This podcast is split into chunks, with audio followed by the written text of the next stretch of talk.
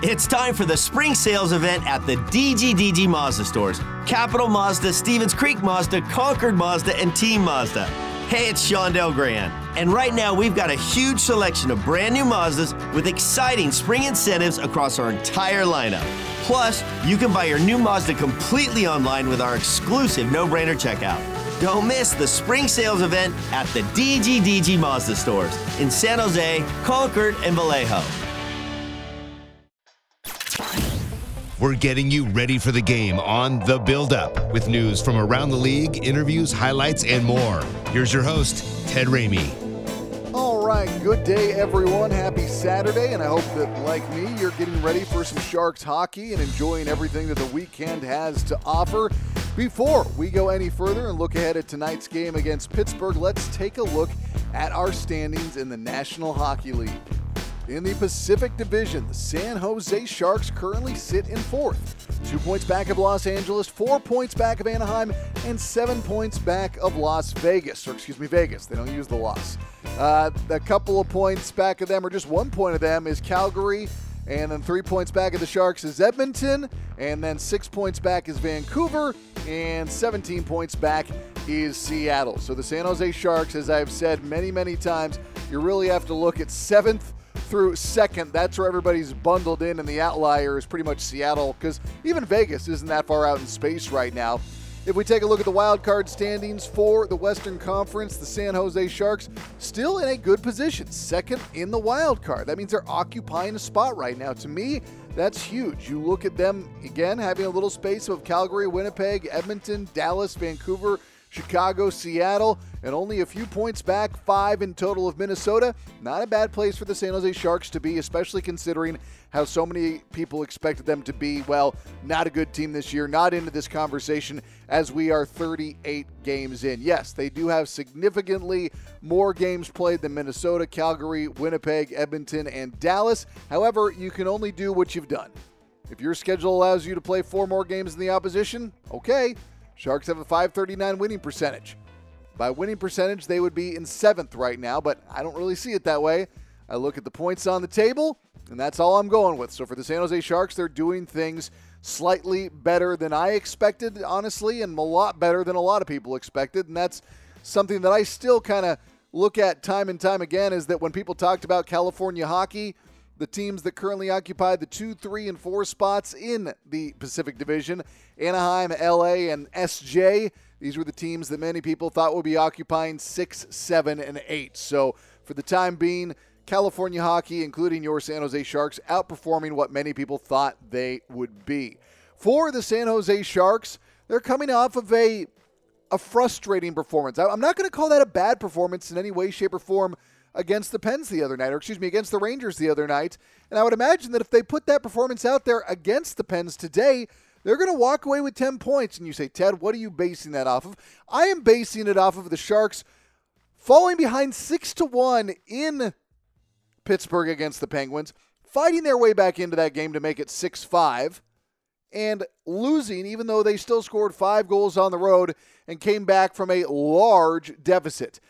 That, to me, should give you hope of what the Sharks can do today because if they do play their style of hockey, if they do play what they're capable of doing and not just absolutely get blown up in the first few minutes of the game, then you give yourself a chance. I mean, it's something we've talked about the Sharks time and time again this year. It's the idea of giving themselves a chance. Don't get blown out early. Don't fall behind big. Don't give up that first goal. Don't open up too early. Keep your style of game going, and the Sharks can compete with just about anybody. And I honestly think that even that game the other night against the Rangers, Rangers are a very good team. Sharks, if they'd had a little bit, um, you know, better luck, and I'm not a big proponent of luck, but let, us just say they slip one, slip one past Shesterkin earlier in that game, and that could change the entire dynamic. You know, Hill gave up two goals. Anytime your goalie only gives up two goals, you should be able to walk away with at least one point in that game. They gave up an empty netter to make it a 3 0 loss, but the Sharks' offense was not bad the other night either. I thought that Shesterkin had some fantastic performances and was able to make the big stops and was able to keep the Sharks out of the back of the net. And sometimes you got to give credit where credit is due. And if that's where it is for the Sharks in that game, then that's how it is. You can't win them all. The Sharks had just won three in a row before that. And if you tell me that they had won three out of their last four, I, am not going to be complaining about that. Yeah, it was preceded by a couple of losses. But overall, the Sharks are around a 500 team, and they've proven themselves to be slightly better than 500 at this point of the year. And that's exactly what you want to keep seeing from the San Jose Sharks. You want to see them continue to trend in the right direction where they are overall better from one week to the next. And I feel like that's the Sharks team that we're watching.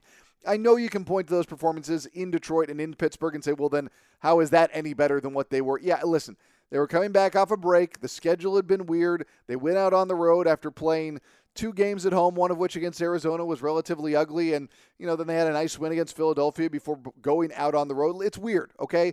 Hockey in 2021 is weird. But I think, again, the grand scheme of what we're seeing from the Sharks is a team that's better from one week to the next. That said, the offense needs to step it up. And I'm watching Brent Burns lately, and I'm seeing hesitation come creeping into his game. I'm watching him have hesitance when he's shooting. And I have talked to Drew Remenda about this so many times. You've just got to get pucks on the net if you're, if you're Brent Burns. He makes things happen time and time again. He makes things happen when he gets the puck to the net. Put the puck in the dirty spaces, create chaos, see what will happen. You don't have to make the prettiest possessions. You don't have to make things look amazing, but I need Brent Burns to be that guy who gets the puck to the net. I can't have him being hesitant. I thought that Erik Karlsson played a good game the other night. I thought that Erik Karlsson probably could have been rewarded with more than what happened out of that game, but I liked the fact that he was very, very angry after the game. Erik Karlsson was about as pissed off after that game on Thursday night as I have seen him all year long. And I think a pissed off Erik Karlsson is a good thing because pissed off Erik Karlsson often leads to a high caliber performance on the ice, which leads to a happy Erik Karlsson in the next post game. And I'm looking for Erik Karlsson, just as I was looking for him to have a big game the other night. I'm looking for him to have a big game tonight because I feel it's in there, and I feel that he could have been rewarded with more points than the zero the entirety of the Sharks were saddled with the other night in that game. And I think that's what you want to see.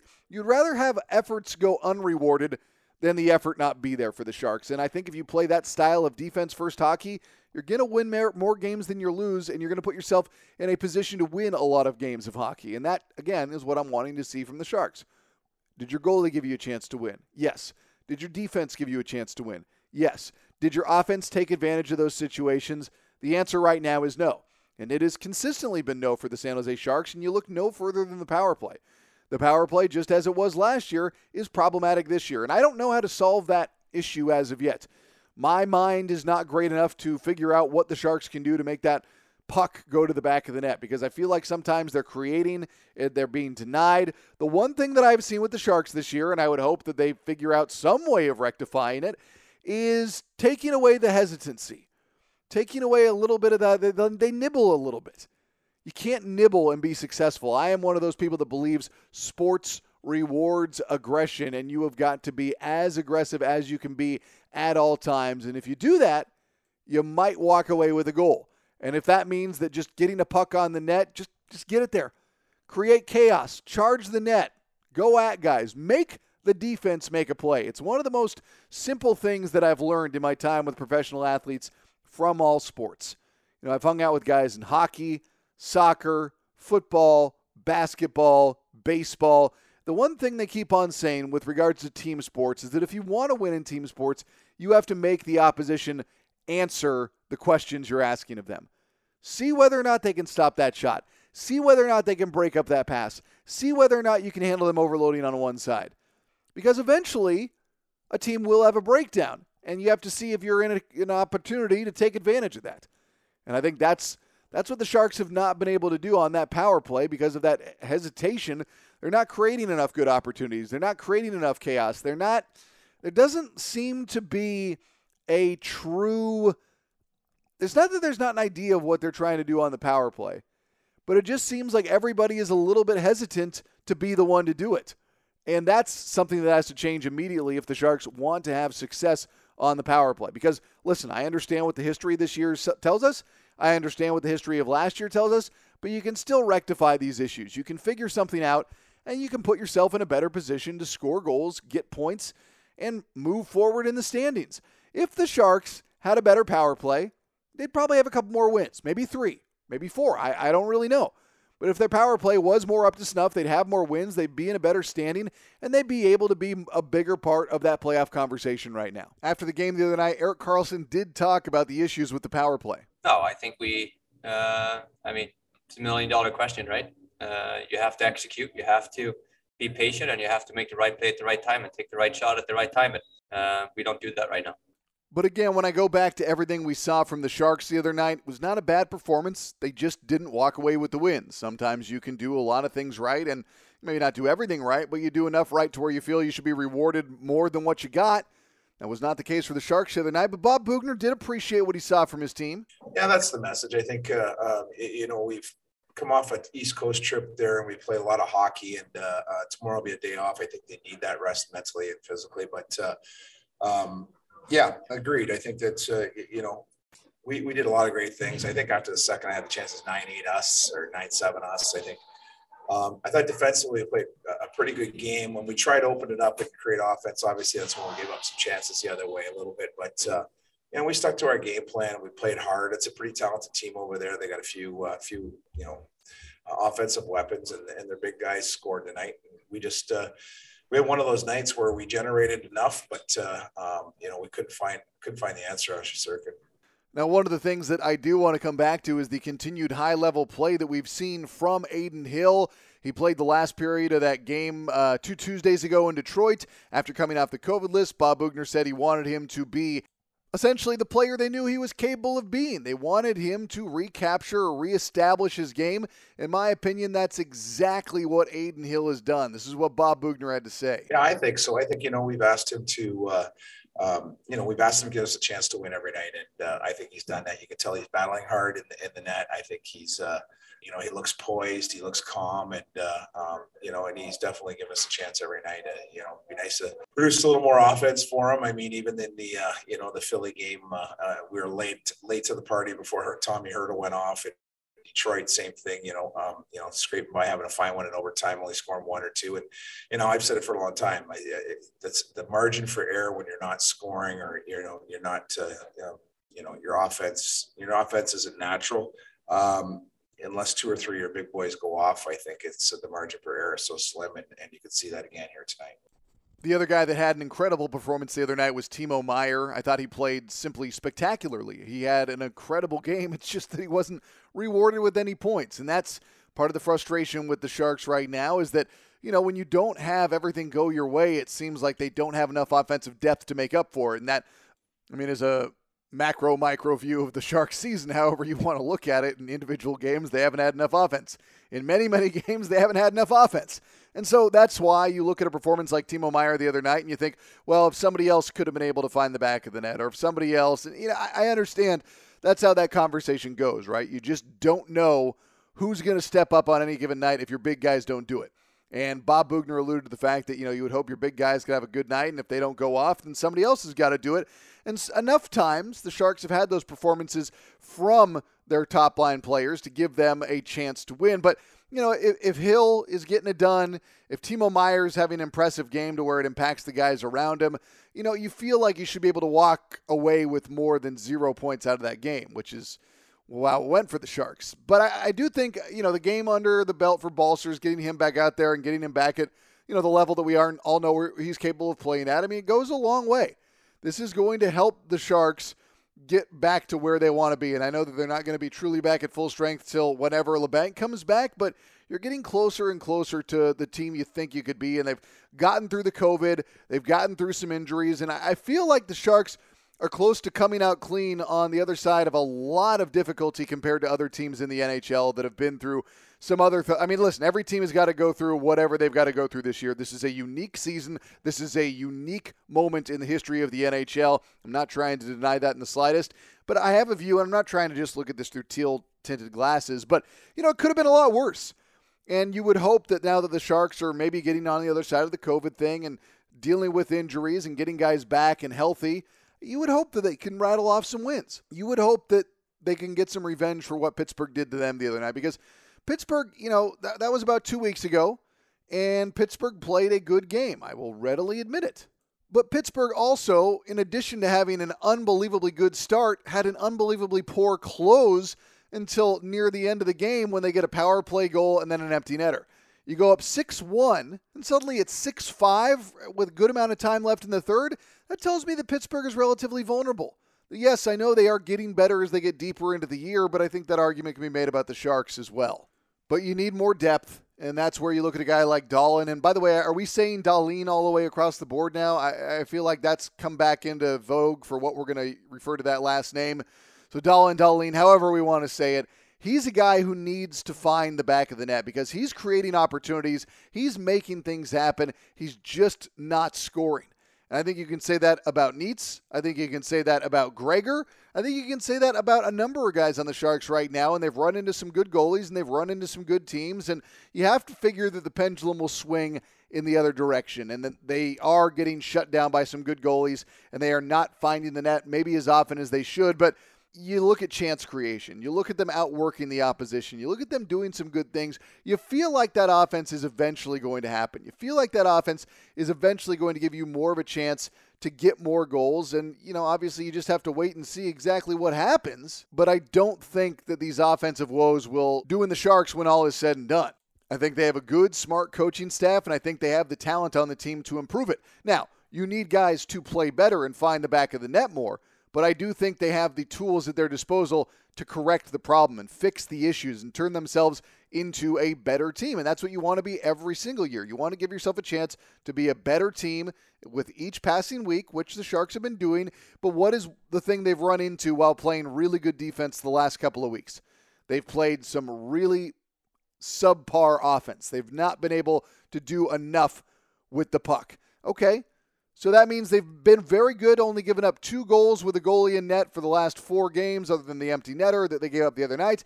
You can add to that. Can you make your offense just a little bit better? And I think that if you make the simple passes, if you avoid the mistakes, the answer there inevitably and maybe even invariably is going to be yes. Let's walk it back a little bit on Pittsburgh. Since they played the Sharks, an 8 5 win for them, they beat the Blues, they beat the Flyers, they lost to Dallas, they beat the Ducks, then they lost to the Kings was a rare blowout loss for them. They lost 6 2 in that game. Now, until they did lose that game to Dallas, they were in the midst of a 10 game winning streak from before the holiday break to the point at which they beat the Flyers for their third straight win after the break. They beat the Sharks, they beat the Blues, then they beat the Flyers, then they lost to the Stars, which snapped their slide. Then they beat the Ducks and then lost to the Kings, and then they have tonight the final game of their tour through California. But maybe the Pittsburgh Penguins were very, very hot, and the Sharks played them at the very, very worst time for them. Right now, the Pens sit at fourth in the Metro. 36 games played, 21 wins, 10 losses, 5 overtime losses, 47 points on the board. Uh, four points back of Washington, five back of the Rangers, and five back of Carolina. So this is a good team, no doubt about it. They're not great, they're not terrible, but they are firmly in the good category and right now slightly better than the Sharks in terms of the standings. But I like to see these challenges for the Sharks, and I like to see them compare themselves not just against the teams in their own conference and in their own division, but of course, you know, from the guys on the other side of the country. I think Bob Boughner's been very good at pushing the right buttons this year, and I would hope that he's pushing the button of wanting to make up or get revenge for what happened to this team a couple of Sundays ago when they were in Pittsburgh and they embarrassed the Sharks. That was a very, very negative day for the San Jose Sharks. Yes, it was a little bit covered up, a little bit of a band aid was put over it because they were able to fight their way back into that game and make it 6 5, which made it feel kind of morally like a victory that they were able to make it competitive. But now, you go down 6 1 in the first period, that should sting. That should be something that you want to make up for, that you want to make good for, that you need to put yourself in a better position overall. And I would, I would hope that that's where the Sharks are, that that's how they're looking at this performance and thinking to themselves, all right, we need to make up for what they did to us not too long ago because that's not who we are. There were a couple factors in that game. They flew across the country. They had to play at 10 o'clock in the morning. I'm aware of all of those. Let's move on. They are legitimate circumstances, I agree, but you know what? You got to play the games as they appear on your schedule. And you got to give yourself a fighting chance. Since those games against Pittsburgh and Detroit, Sharks have been a much, much better team. And even the one loss they've experienced since that point has been, well, relatively encouraging. You would hope that the micro trends of what we've seen with the Sharks in the last four games where they've won three out of four and they played very good defense, you would hope that that would continue tonight against a Pittsburgh team who is a bit more potent than all the teams they've played recently, except for the Rangers. But again, these are the teams you're comparing yourself to. How do you stack up against the Rangers? How do you stack up against Pittsburgh? How are you going to stack up on Monday when you take on a Kings team that you haven't seen all year and you're trying to rein in in the standings? That one's going to be a 1 o'clock start. That's going to be a little bit of a weird day for the Sharks. Are they going to be able to respond? Are they going to have their bodies in a way to have a better performance than the last couple of games they've had at those times? Granted, it was 10 a.m. to their bodies West Coast, but they were still 1 o'clock starts in the games in Boston the game in Pittsburgh. So, a lot to find out tonight with the San Jose Sharks. I'm looking revenge see y'all tomorrow morning on Morning Tide. For the San Jose Sharks, I'm Ted Ramey signing off.